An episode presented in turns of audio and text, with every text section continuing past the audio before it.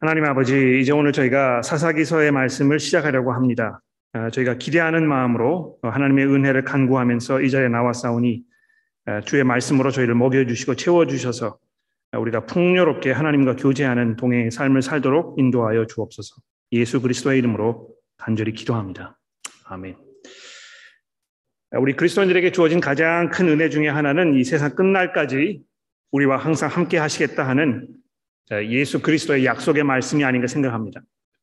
예수께서 탄생하시기 이전에 하나님께서 천사를 통해서 그 아버지 요셉에게 주신 말씀 중에 태어날 이 아기의 이름을 임마누엘이라 이렇게 알려주셨는데 아시다시피 임마누엘이란 이 말은 하나님이 우리와 함께 계신다 하는 그 뜻입니다.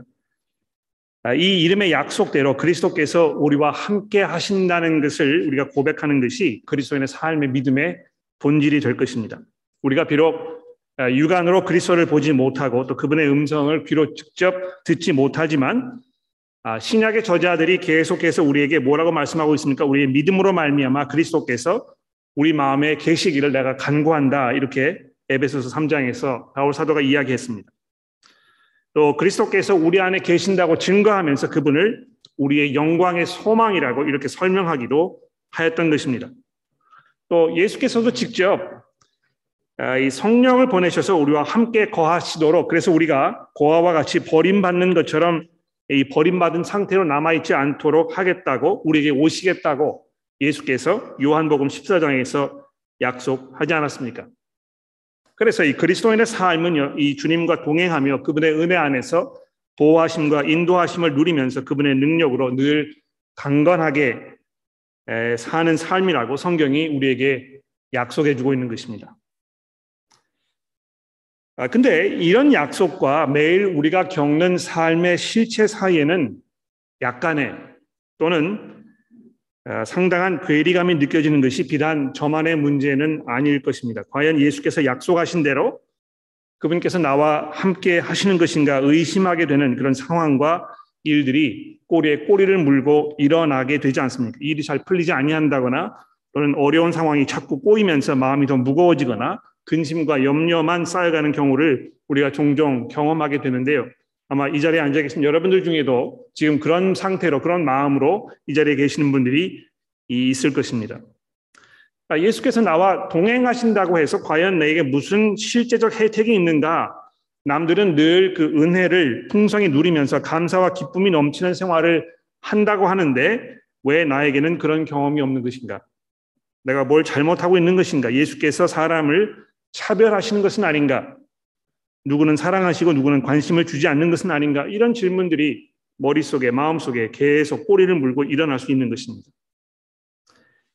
아, 근데 여러분, 이런 질문들은요, 우리의 이 믿음을 잘 정리하는, 보다 견고하게 다지는 중요한 그런 디딤돌 역할을 할 수 있는 그런 기회라고 생각을 합니다. 오늘 사사기서의 말씀을 살펴보면서 아, 이런 질문들에 대한 답을 잠시 찾아보도록 아, 그렇게 하겠습니다. 아, 사사기서 말씀을 보시면 예, 본문 그 성경 가지고 계시니까 아, 이 1장 말씀을 펴시고요. 아, 그 내용을 좀 따라와 주시기를 바랍니다. 여기 보시면 여호수아가 죽은 후에 이렇게 이 본문 말씀이 이제 시작이 되고 있습니다. 굉장히 중요한 그런 그 시작이라고 생각이 되는데요. 여호수아의 죽음은 한 어떤 그 지도자의 죽음 그 이상의 의미가 있었던 것이 분명합니다. 그렇죠?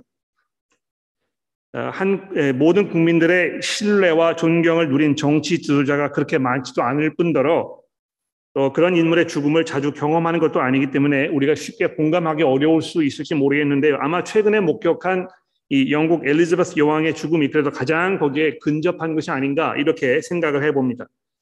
물론 그분이 권력의 실체가 아니었고 모든 면에서 상징적인 존재에 불과했습니다만 아, 그분의 그 죽음을 애도하는 영국 사람들의 모습을 보면서 또 장례식에 참여하기 위해서 아, 세계 각국에서 몰려들었던 각국 정상들의 모습에서 또 TV 앞에 모여서 장례식을 시청하던 수천만 명의 이 세계인들의 모습을 보면서 아, 이분의 죽음이 그저 한 사람의 죽음이 아니고 한 시대의 종교를 의미하는 것이 아닌가 이렇게 생각을 해 보았던 것입니다. 아, 여러분 그 한 시대가 전문다 하는 이 표현이 물론 어떤 그 새로운 시대를 알리는 그런 긍정적인 면이 있을 수 있겠습니다만 어떤 그 찬란한 과거에 대한 향수를 불러일으키거나 또는 예측할 수 없는 미래에 대한 불안감을 가져다 줄 수 있기 때문에 그게 항상 긍정적인 것만은 아닙니다. 그렇지 않습니까? 여호수아는 위대한 용도자여 영적 리더여 가장 위대한 선지자였던 모세의 뒤를 잇는 아, 그런 뭐 단순한 후계자 정도가 아니었던 것입니다. 아, 여러분 그 여호수아서 4장의 말씀을 예, 들어보십시오. 여호와께서 모든 이스라엘의 목전에서 여호수아를 크게 하심에 그가 생존한 날 동안에 백성들이 그를 두려워하기를 모세를 두려워하였던 같이 하였더라 이렇게 되어 있습니다. 그러니까 그는 이 모세의 어떤 그 분신과 같은 존재였다는 것이기 때문에 여호수아서가 죽었다는 이 말은 과연 이스라엘이 여호수아 없는 상태에서 어떤 운명을 맞을 것인가 하는 이런 그 실존론적인 문제를 지금 우리에게 던져주고 있는 것입니다. 물론 리더가 없어도 하나님께서 얼마든지 그 택하신 백성을 보살피고 인도하실 수 있는 분입니다만 하나님의 보호와 인도는 거의 대부분의 경우에 그 택하신 리더의 역할을 통해서 이루어지는 것을 우리가 종종 보기 때문에요. 여호수아와 같은 지도자가 없이도 이 백성이 과연 잘 해낼 수 있을 것인가 하는 이런 염려가 생기지 않을 수 없는 것입니다. 물론 그 교회를 우리가 살펴보았을 때 아, 교회가 아, 목사 한 사람의 어떤 그, 에, 그 의해서 좌지우지되는 것은 아닙니다만 아, 교회 안에서도 우리가 비슷한 상황을 종종 목격하게 됩니다. 아, 교회를 오랫동안 이끌던 담임 목사가 은퇴를 한 후에 그 교회가 새로운 지도자를 아, 이렇게 모셔오는 그 과정에서 또 온 후에 그 후에 큰 혼란 속에 빠지거나 또 교회 전체가 와해되는 그런 불안, 불행한 그 상황들을 우리가 종종 목격하게 되지 않습니까? 리더십이 한 사람으로부터 다음, 다음 사람에게 전수되는 이 과정의 모습 속에서 전임 리더가 얼마만큼 그 교회를 잘 훈련시키고 얼마나 성숙한 모습으로 교회를 준비시켰는지 드러나게 되는 것인데요. 우리 교회는 앞으로 어떤 모습으로 다음 목회자를 맞을 것인지에 대해서 아마 여러분들이 미리 잘 준비하셔야 될 것이고 또 그것이 제 책임과 역할이라고 생각을 합니다. 이런 면에서 이스라엘 자손이 맨 먼저 여호와 하나님 앞에 나아가서 하나님의 인도를 구했던 1절의 말씀이 얼마나 다행인지 모릅니다. 광야에서 40년 동안이나 떠돌이 생활을 하던 이스라엘 백성들이 여호수아의 인도하에 마침내 요단강을 건너서 약속의 땅인 가나안 땅에 들어온 후에 그 땅을 각 지파별로 분할하고 이제 각 지파들로 하여금 그 분할된 구역을 아, 차지하는 이런 그 작전을 치러야 하는 이 중대한 이 시기에 그들이 우선 하나님께 나와서 하나님의 인도를 구하는 아, 이, 이 모습이 아, 여호수아가 그동안 얼마만큼 백성들을 잘 훈련시키고 준비시켰는지에 대해서 매우 희망적인 그런 기대감을 불러 일으키는 것입니다. 자, 그래서 1장의 나머지 부분에서 예, 이스라엘이 약속의 땅을 차지하는 그런 과정을 이제 큰 그림으로 우리에게 설명을 해주고 있는데요. 여러분 그 마치 아, 오페라가 이제 시작이 되면 맨 먼저 뭐가 됩니까? 이 서곡이 등장하잖아요. 그렇죠?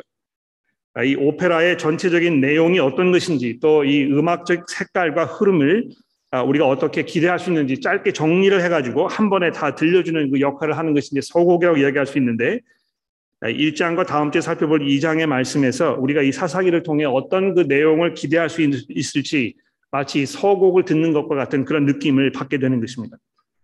그런 면에서 2절에 있는 이 말씀이 굉장히 중요한 의미를 담고 있지 않습니까? 여호와께서 이르시되 유다가 올라갈지니라 보라 내가 이 땅을 그의 손에 넘겨 주었노라 이렇게 말씀하셨습니다.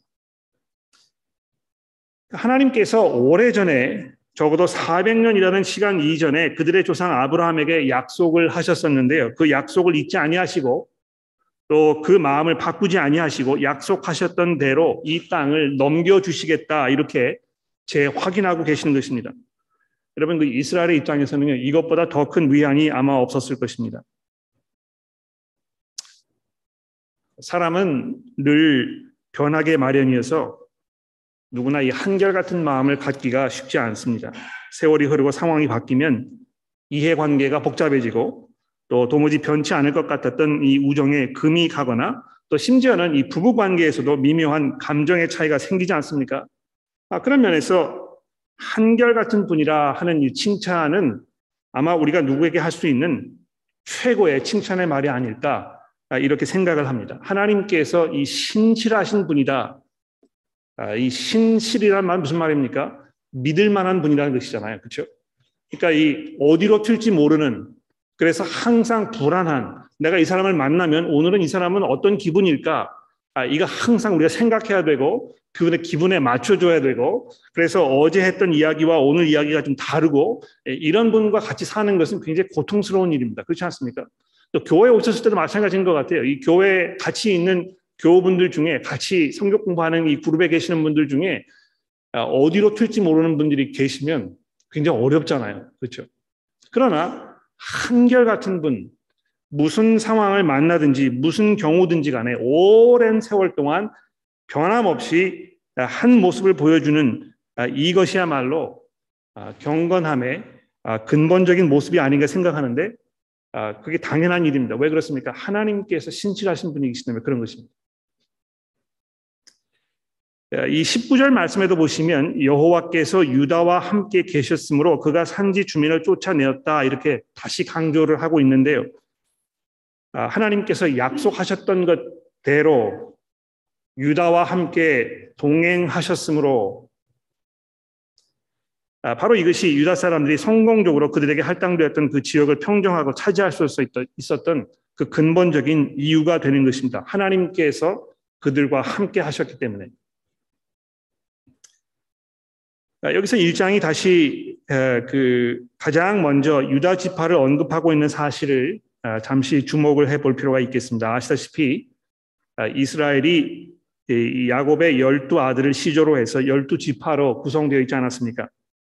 그러니까 순서대로 한다면 야곱의 그 장자였던 아마 루벤을 시조로 한 이 루벤 지파를 하나님께서 맨 먼저 지목하셨어야 됐을 것입니다.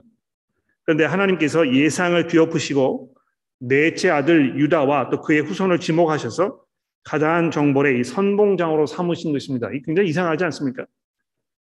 물론 창세기를 차근 창세기부터 차근차근 성경을 읽어오신 분들이라면 하나님의 이런 결정이 예상을 뒤집는 결정은 아니었습니다. 하나님께서 이미 앞서 여러 번 장자로 태어난 형보다는 자격이 없는 동생을 지목하시고 그들을 들어서 영광을 누리게 하셨던 아, 그런 일들이 여러 번 있었기 때문입니다.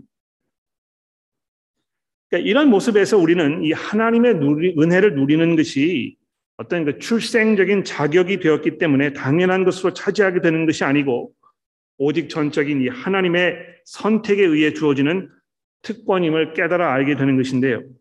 하나님께서 특별히 이 유다 지파를 지목하시고 또 그의 후손들에게 이런 특별한 은혜를 베푸셨다는 것은 나중에 이 유다 지파에서 이스라엘의 가장 위대한 왕이었던 다윗 왕이 태어났다는 것과 또 유다 지파와 야곱의 막내 아들 베냐민의 후손 베냐민 지파로 이루어진 남 왕국 유다만이 역사적으로 보존되었다는 사실 그리고 무엇보다도 메시아로 오신 예수께서 유다의 후손으로 태어나셨다는 사실에서 우리가 주목해 볼 필요가 있는 것입니다.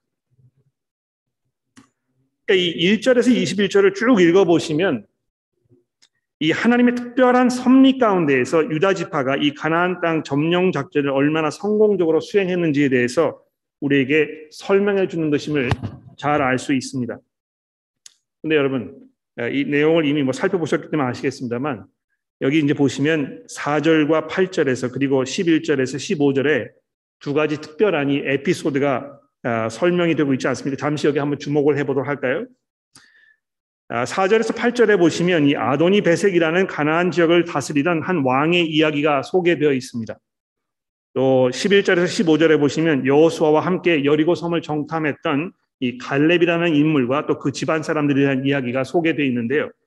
첫 번째 이야기를 한번 주목해 봅시다. 여기 보시면 아도니 베색이라는 사람이 등장하는데 이 사람은 지금으로 말하면 히틀러라든지 스탈린이라든지 김일성과 같은 잔인 무도하고 포악하기 그지없는 폭군이요 독재자였던 것입니다.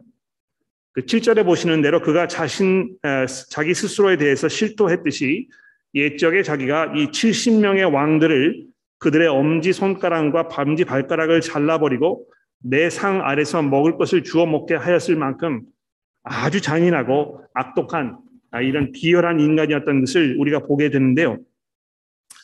어, 사도 이 사사기 저자가 아, 아무래도 이제 이 사무엘 선지자가 아니었을까 생각이 되는데 이 사사기의 저자가 이 인물을 가장 먼저 언급하는 데는 굉장히 그 그럴 만한 이유가 있습니다. 모든 면에서 이 가나안 사람들의 기본적인 성향을 대표하는 그런 인물이었기 때문에 그런 것입니다. 아, 이 가나안 족속들은 반인륜적인 일들, 뭐 이 우상 숭배를 통해서 이루어진 어떤 그 성적 문란함 또는 그 농경 신들을 이제 섬기면서 자기의 그 자식들까지 화, 이 화형을 시켜가지고 제물로 삼는 그런 잔인함 아, 이런 것들을 공견하, 공공연하게 자행했던 아, 그런 사람들이라고 아, 이 고고학자들이 이미 검증을 마친 상태입니다. 그들은 그저 자신들의 삶에 몰두하면서 남들에게 해를 끼치지 않고 평화롭게 살던 아, 그런 사람들이 아니었던 것입니다.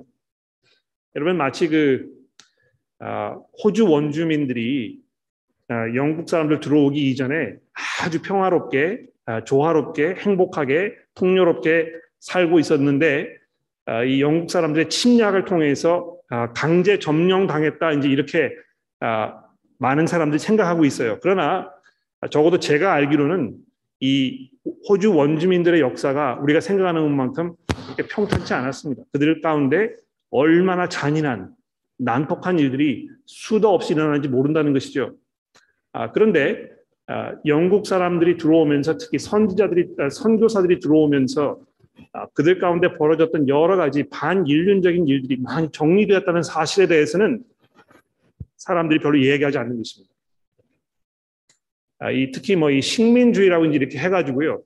아, 특히 영국의 영국이나 뭐 미국 사람들이 이렇게 들어가서 이제 그 나라를 차지하였을 때 아, 거기에 이 문화를 말살시키고 뭐 이 점령해 가지고 사람들의 생활을 다 바꿔버리고 이제 이런 일들을 계속해서 이야기합니다만 그럼에도 불구하고 기독교 선교사들이 거기에 들어가서 그들의 삶을 바꾸어주고 개선해주고 또 인간답게 살 수 있도록 도와줬던 이런 면들에 대해서는 별로 그렇게 언급하지 않는 이런 시대에 우리가 살고 있는 것입니다. 중요한 것은 하나님께서 이 가나안에 살고 있던 민족들의 생활 방식을 하나도 놓지 아니하시고 계속해서 살펴보고 계셨다는 것입니다. 여러분 그 주중에 이 세워주기 그룹을 통해서 본문을 이미 살펴보셨던 분들께서는 이 창세기 15장의 말씀을 이미 살펴보셨을 고 생각이 되는데 거기 보시게 되면 하나님께서 근 400년이나 되는 그 장구한 세월이 흐르는 동안에 이 가나안 사람들이 저질렀던 이 모든 악행 이것을 차곡차곡 마치 검사가 치밀하게 증거물들을 모아가지고 탄탄하게 이, 범, 이 범인의 유죄를 아, 이 입증하듯이 그들이 얼마나 이 하나님의 심판을 피할 수 없는 이 폐역한 존재들이었는지에 대해서 낱낱이 밝혀두셨다가 이스라엘을 하나님의 심판의 도구로 들어 사용하셨다는 것입니다. 아, 그래서 이 아도니 베색이라는 사람이 유다 족속에 붙잡혀 가지고 끔찍한 최후를 맞으면서 뭐라고 얘기했습니까? 하나님이 내가 행한 그대로 내게 갚으셨다 이렇게 얘기하지 않습니까? 굉장히 중요한 말씀인 것 같아요. 아, 사사기서에서 벌어지는 이 모든 어떤 그 전쟁에 대한 설명들, 야 이거 왜 이렇게 죽이는 일이 많이 나오는가, 왜 이렇게 사람들이 많이 죽는가 아, 이런 질문을 가지고 계신다면 아, 이 구절을 여러분이 기억하셔야 될 것 같아요. 하나님께서 지금 이 사사기를 통해서 이스라엘 백성들의 손으로 가나안 땅을 점령해 가는 이 과정 속에서는 하나님의 이러한 섭리가 지금 담겨 있는 것입니다. 내가 행한 대로 하나님께서 나에게 갚으신다 하는 것이 이 가나안 사람의 입에서 고백되었다는 것이 맨 처음에 등장하는 중요한 내용이 되는 것입니다. 하나님의 눈을 피할 수가 없습니다, 여러분. 우리의 마음과 생각을 감찰하시며 우리를 꿰뚫어 보시는 하나님께서 우리 모두에게 우리가 지금까지 살아온 삶의 모습에 대한 해명을 요구하게 요구하실 날이 오게 될 것이라고 성경이 우리에게 경고하고 있습니다. 속히 회개하여 하나님께 용서를 구하지 아니하면 아도니 베색과 모든 가나안 사람들이 겪었던 일보다 더 큰 재앙이 우리에게 임할 것이라고 성경이 경고하고 있는 것입니다. 아, 여러분 특히 이 부분에서 유다가 얼마나 철저하게 이 브리스 족속을 말살하였는지 그 표현을 한번 주목해 보십시오. 4절입니다. 유다가 올라가며 여호와께서 가나안 족속과 브리스 족속을 그 손에 넘겨 주시니 그들이 베색에서 만 명을 죽이고 또 베색에서 아도니 베색을 만나 그와 싸워서 가나안 족속과 브리스 족속을 죽이니 아도니 베색이 도망하는지라 그를 쫓아가서 잡아 그의 엄지 손가락과 엄지 발가락을 자르매 아도니 베색이 이르되 옛적에 70명의 왕들이 그들의 엄지 손가락과 발가락이 잘림으로 내 상 아래서 먹을 것을 줍더니 하나님이 내가 행한 대로 내게 갚으셨음이로다 하니라. 무리가 그를 끌고 예루살렘에 이르렀더니 그가 거기에서 죽었더라. 유다 자손이 예루살렘을 쳐서 점령하여 칼날로 치고 그 성을 불살랐으며 여기 보시면 유다 지파가 얼마나 철저하게 이 하나님의 말씀을 순종하였는지 보십시오. 과하다 싶을 정도로 하나님이 너무하신다고 생각이 들 정도로 아, 이렇게 조치를 했던 것입니다. 그런데 여러분, 하나님의 입장에서는요, 이 가나안 사람들이 앞으로 이스라엘에게 어떤 악 영향을 미칠 것인지에 대해서 이미 잘 알고 계셨던 것입니다. 잡초를 미리 제거하지 않으면 나도 모르는 사이에 마당에 잡초가 걷잡을 수 없는 상태로 이 잔디를 망쳐버리듯이 가나안 사람들의 이 반 하나님적인 생각과 문화, 풍습이 이스라엘의 마음을 하나님께로부터 멀어지게 하는 이 최악의 이 비극적 상황을 불러올 것임을 하나님께서 이미 알고 계셨던 것입니다.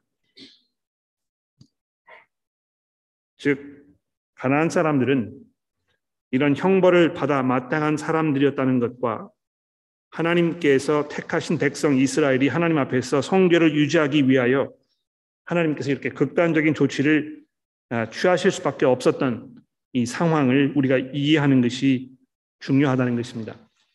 근데 여러분, 여기서 잠시 하나님과 동행한다는 것의 의미를 좀 고민해 봅시다. 하나님과 동행한다는 것은 하나님의 마음과 생각을 내 마음과 생각에 품는 것이요. 또 하나님의 관심사를 내 관심사 아, 내 관심사를 하나님의 관심사에 맞추는 것이요. 하나님의 말씀을 귀하게 심각하게 받아들이고 그 말씀에 순종하는 것입니다. 그러나 사람들은 희생과 대가가 없는 하나님과의 동행을 원하고 그런 생활에 익숙해져 있습니다. 하나님께서 나와 동행해 주시되 나에게는 아무것도 요구하거나 바라거나 기대하지 아니하시고 그저 내 옆에 계셔 주시기만을 원하는 것입니다. 그저 말은 내가 일방적으로 하나님을 향해서 내 필요와 희망 사항을 표현할 때만 내뱉는 것이요. 하나님은 그저 잠잠하고 침묵하며 내 옆에 그저 묵묵히 서줘 계시기만을 바라는 것입니다. 그러나 하나님께서는 그런 하나님은 아니십니다. 그렇죠? 아, 우리가 하나님께서 우리와 동행하시기를 기대하신다면 우리가 뭘 해야 되겠습니까? 그분의 생각을 들어보고 그분의 생각과 내 생각이 어떻게 일치하는지 어떤 부분에서 일치되지 않는 것인지 그래서 내가 어떤 면에서 회개해야 되는 것인지, 내가 어떻게 생각을 바꾸고 내 삶의 방향을 재조정하고 내 삶의 목적을 새로 설정하고 그래서 내가 지금까지 살아왔던 삶의 방법과는 다르게 정말 하나님과 동행하는 그 삶을 살겠다는 이 다짐이 있어야 하는 것인지에 대해서 본문 말씀이 우리에게 말씀하고 있는 것입니다. 아, 유다가 아, 이 자기에게 할당되었던 이 땅을 정복할 수 있었던 그 유일한 그 근거는 무엇이었습니까? 하나님께서 동행하신 것이었는데요. 하나님과 동행하셨기 하나님께서 그들과 동행하셨기 때문에 그들은 하나님의 생각에 자신들의 생각을 맞추고 거기에 능동적으로 그 말씀에 순종하는 적극적인 삶을 살았던 것입니다. 자, 근데 거기에 비해서 그 다음에 이어지는 이 22절부터 이어지는 이 스토리를 보게 되면 아, 유다 백성들과는 반대로 이 요셉의 가문에 대해서 이제 이야기합니다. 이 요셉의 가문이라는 거는 아, 아마 이제 그 아, 나중에 남왕국과 북왕국이 갈린 후에 북왕국에 이제 열 지파가 거기 소개되지 않았습니까? 아 근데 그 열 지파들 중에서 아, 요셉의 그 지파 이그 아, 에브라임과 문하세 지파가 이제 제일 큰 그런 지파였는데 아마 그렇기 때문에 이 요셉 가문이라 이렇게 얘기했을 때 아, 유다와는 다른 나머지 지파들 그렇죠 이 지파들에 대해서 지금 이야기하는 것입니다. 실제로 쭉 살펴보시게 되면 여기 그 에, 유다 지파를 제외한 나머지 지파들의 어떤 그 에, 일들이 쭉 설명이 되고 있지 않습니까? 아 근데 여기 보시게 되면 유다 지파와는 다르게 이 백성들이 어떻게 하나님과 동행하지 않았는가? 하나님께서 그들과 함께 하셨는데도 불구하고 어떻게 그들은 하나님과 동행하기를 거부하였는가에 대해서 설명하고 있는 것입니다. 여러분 그 22절에 보시면은요. 요셉 가문도 베델을 치러 올라가니 여호와께서 그와 함께 하시니라 이제 이렇게 시작이 되고 있지 않습니까? 즉 이 요셉 가문 사람들도요. 아, 유다 가문처럼 땅을 정복하는 일에서 성공을 누릴 수 있는 모든 요건 여건들이 다 마련되어 있었던 것입니다. 하나님께서 그렇게 하시기로 작정하셨기 때문에 하나님께서 그와 동행하셨던 것인데도 불구하고 여기 이어지는 이 모든 내용들을 살펴보시게 되면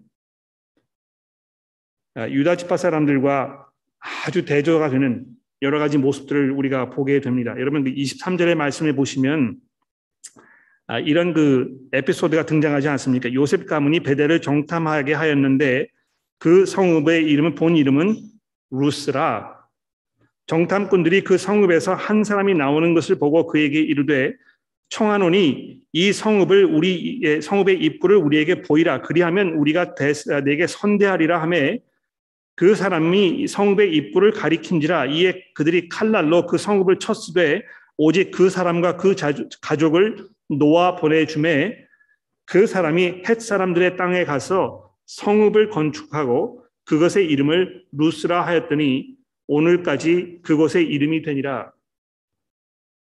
그냥 아무 생각 없이 쭉 읽어 나아가면 그냥 그랬나 보다. 아, 이게 마치 그 여리고 성을 정탐하는 그 사건 연상시키는 그런 이야기구나. 아, 이렇게 그냥 지나가 버릴 수 있을지 모릅니다. 그러나 이 저자가 아, 이 부분을 얼마나 정교하게 아주 교묘하게 아, 이거를 주의 깊게 살펴보면서 이것이 이 유다 지파의 사람들과 어떻게 극렬한 이 대조를 이루고 있는지에 대해서 자세히 살펴보도록 우리에게 좀 설명하고 있는 것입니다. 그러니까 여러분이 그냥 이거를 뭐 이 성경 이렇게 속도하신다고 하면서 그냥 막 빨리 읽어 내려가지 마시고요. 왜 이 스토리가 여기에 기록되어 있는지에 대해서 깊이 고민하시면서 이거를 자세히 살펴보실 필요가 있는 것입니다. 특히 여기 주목할 것은 24절에 보시면 우리가 내게 선대하리라 이제 이렇게 개혁 개정 성경이 번역을 해 놓았는데 여기 선대한다는 말은 아, 구약 성경에서 그 은혜를 베푼다는 헤셋 아, 즉 하나님께서 이스라엘 백성들을 향해 품으셨던 그 마음을 표현하는 아, 그것을 설명하는 단어로 이렇게 되어 있는 거볼수 있습니다. 하나님께서 분명히 이 땅에 들어가게 되면 이 나라 사람들 이런 식으로 대하지 말고 한 사람도 남겨두지 말고 그들에게 그들이 받아 마땅한 하나님의 심판을 너희 손으로 아, 이루라 이렇게 이야기하셨는데 이 그렇게 하지 않았다는 것입니다. 그리고 그 결과가 무엇입니까? 이 사람이 햇 사람들의 땅에 가서 다시 자기의 성을 건축하고 그냥 그대로 자기가 지금까지 살아왔던 이 가나안 사람들의 그 풍습과 그 생활 패턴과 문화를 그대로 유지하면서 그 이름을 루스라고 정하여 계속해서 지금까지 살아왔다는 이런 소식이 전해지고 있는 것입니다. 나머지 이 내용들을 쭉 살펴보시게 되면 여러 지파 사람들이 어떻게 그 땅을 점령하지 못했는지 또 점령했다고 하더라도 거기에 있던 사람들을 다 죽이지 아니하고 아, 어떤 경제적인 그 혜택 면에서 그들에게 노역을 시켜가지고 노예로 삼았는지에 대해서 설명하고 있습니다. 아 근데 여러분 아, 쭉 내려가시다 보면 재미있는 사건이 이제 33절에 벌어지는데 33절에 보십시오. 납달리는 메세메스 주민과 바다의 주민을 쫓아내지 못하고 그 땅의 주민 가난한 족속 가운데 거주하였으나 이렇게 되어 있습니다. 이것도 그냥 쭉 읽어가시면 그냥 지나쳐 버리실지 모르겠는데요. 이게 이제 얼마나 심각한 일인지 잘 들어보십시오. 예? 아, 지금까지는 비록 가나안 지파 그 이스라엘 지파 사람들이 이 땅을 다 점령하지 못하고 그 사람들을 다 제거하지 못했으나 아, 그래도 주류를 이루어서 남아 있는 사람들이 자기들 가운데 거주할 수 있도록 이렇게 해 주었다 설명이 되어 있습니다. 그러니까 이 에, 이스라엘 지파 사람들이 이제 다수가 되었고 그 중에서 듬성듬성 남아 있던 이 가나안 족속들이 섞여 살게 되었다는 것을 이야기하고 있는 것인데요. 33절에 내려와서는 이 바뀐 것입니다. 그렇죠? 납달리 지파는 이 가나안 사람들을 쫓아내지 못했을 뿐만이 아니고요. 오히려 그 땅의 주민 가운 가난한 족속 그 안으로 들어가서 마치 거기에 소수 민족으로 이렇게 연명하였다는 사실을 말하고 있다는 것입니다.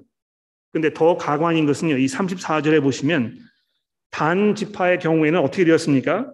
34절에 보십시오. 아모리 족속이 단 자손을 산지로 몰아넣고 이렇게 되어 있습니다. 이제는 이 전세가 역전이 되어 가지고 단 지파의 경우에는 아예 점령을 하기는커녕 점령을 당했거나 오히려 출랑행을 치는 그래서 골짜기에서 내려오지 못하는 이런 상황이 벌어졌다는 것입니다. 결국 이들이 하나님의 동행하심에도 불구하고 동행하심에 대한 약속이 있었음에도 불구하고 그 말씀에 대해서 믿음과 순종으로 나아가지 아니하고 결국에는 화를 자초했던 이 상황에 대하여 설명하고 있다는 것입니다. 그래서 오늘 본문 말씀의 이 맨 마지막 부분인 2장 1절부터 5절의 말씀이 이런 결론을 내고 있지 않습니까? 여호와의 사자가 길갈에서 복임으로 올라와 말하되 내가 너희를 애굽에서 올라오게 하며 내가 너희 조상들에게 맹세한 땅으로 들어가게 하였으며 또 내가 이르기를 내가 너희와 함께한 언약을 영원히 어기지 아니하리 하리니 너희는 이 땅의 주민과 언약을 맺지 말며 그들의 재단을 헐라하였거늘 너희가 내 목소리를 듣지 아니하였으니 어찌하여 그리하였느냐? 너희가 내가 너희와 동행했음에도 불구하고 내가 너희와 함께 하겠다는 이 약속을 끝까지 지켰음에도 불구하고 너희가 내 목소리를 듣지 아니하였으니 이것이 어찌된 일이냐? 그러므로 내가 또 말하기를 내가 그들을 너희 앞에서 쫓아내지 아니하리니 그들이 너희 옆에 옆구리에 가시가 될 것이며 그들의 신들이 너희에게 올무가 되리라 하였노라. 여호와의 사자가 이스라엘 모든 자손에게 이 말씀을 하며 백성이 소리 높여 운지라 그러므로 그곳을 이름하여 복임이라 하고 그들이 거기서 여호와께 제사를 드렸더라.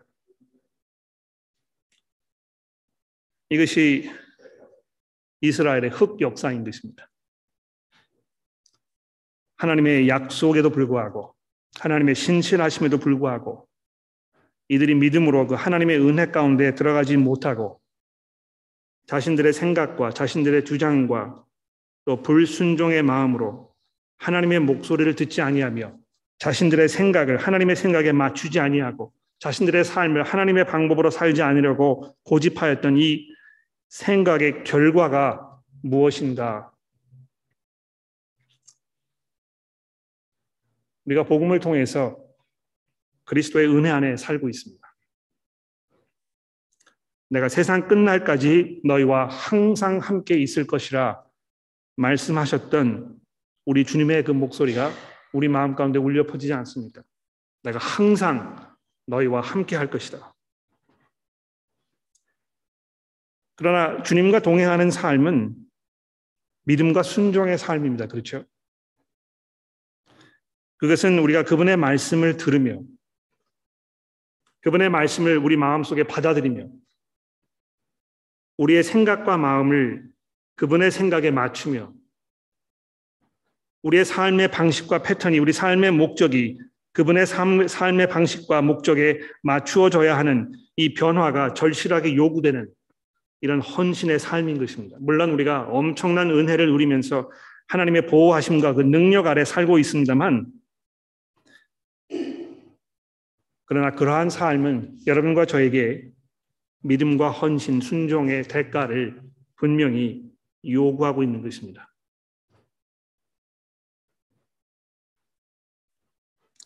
너는 이 땅의 주민과 언약을 맺지 말며 그들의 재단을 헐라하였거늘 너희가 내 목소리를 듣지 아니하였으니 이 어찌된 일이냐?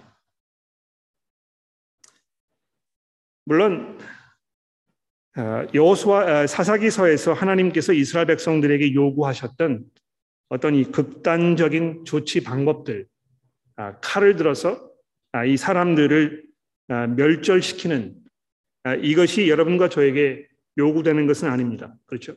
이 우리의 싸움은 혈과 육을 상대하는 것이 아니요 통치자들과 권세자들과 이 어둠의 세상 주관자들과 하늘에 있는 악의 영들을 상대하는 것이라고 사도 바울이 에베소서 6장에서 말씀하면서 여러분과 저에게 어떻게 이 전신 무장을 하고 전쟁 준비를 하고 이야기하고 있습니까? 칼을 드는 것이 아니고 말씀의 칼로 기도의 방패로 믿음의 투구로 우리의 이 스스로를 보호하면서 그리스도의 제자다운 삶을 살 것을 우리에게 요구하고 있다는 것입니다. 적어도 그러한 삶의 가장 기본적인 모습은 오늘 아침에 봉독되었던 이 고린도전서 5장의 말씀처럼 우리 가운데에서 악을 허용하지 않는 것입니다. 그렇죠? 이 세상 사람들의 풍습에 우리가 휩쓸리면서 마치 그것이 정상적인 삶인 것처럼 그것이 당연한 삶인 것처럼 다른 사람들이 다 그렇게 하기 때문에 우리도 그런 식으로 살아야 하는 것처럼 생각하지 아니하고 이것을 낱낱이 파헤치고 돌아보면서 우리가 과연 하나님의 말씀에 순종하고 있는가를 심각하게 생각해 보는 이 삶이 우리 가운데 분명히 있어야 할 것입니다. 적어도 우리가 교회로서 너희가 어찌하여 내 목소리를 듣지 않았느냐 하는 이 책망의 말씀 우리가 듣지 말아야 하지 않겠습니까? 여러분이 개인적으로 주 앞에 섰을 때에 내가 너와 동행했음에도 불구하고 어찌하여 너는 지금까지 한 번도 내 목소리를 듣지 아니하고 살다가 이 자리에 온 것이냐는 이 책망을 듣게 되지 않기를 간절히 바랍니다. 기도하겠습니다.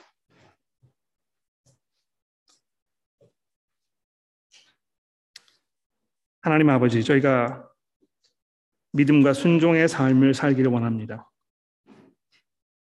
우리와 함께 하시는 세상 끝날까지 동행하시겠다는 예수 그리스도의 약속을 우리가 마음에 품고 그분을 위해서 살기를 저희가 간절히 기도합니다.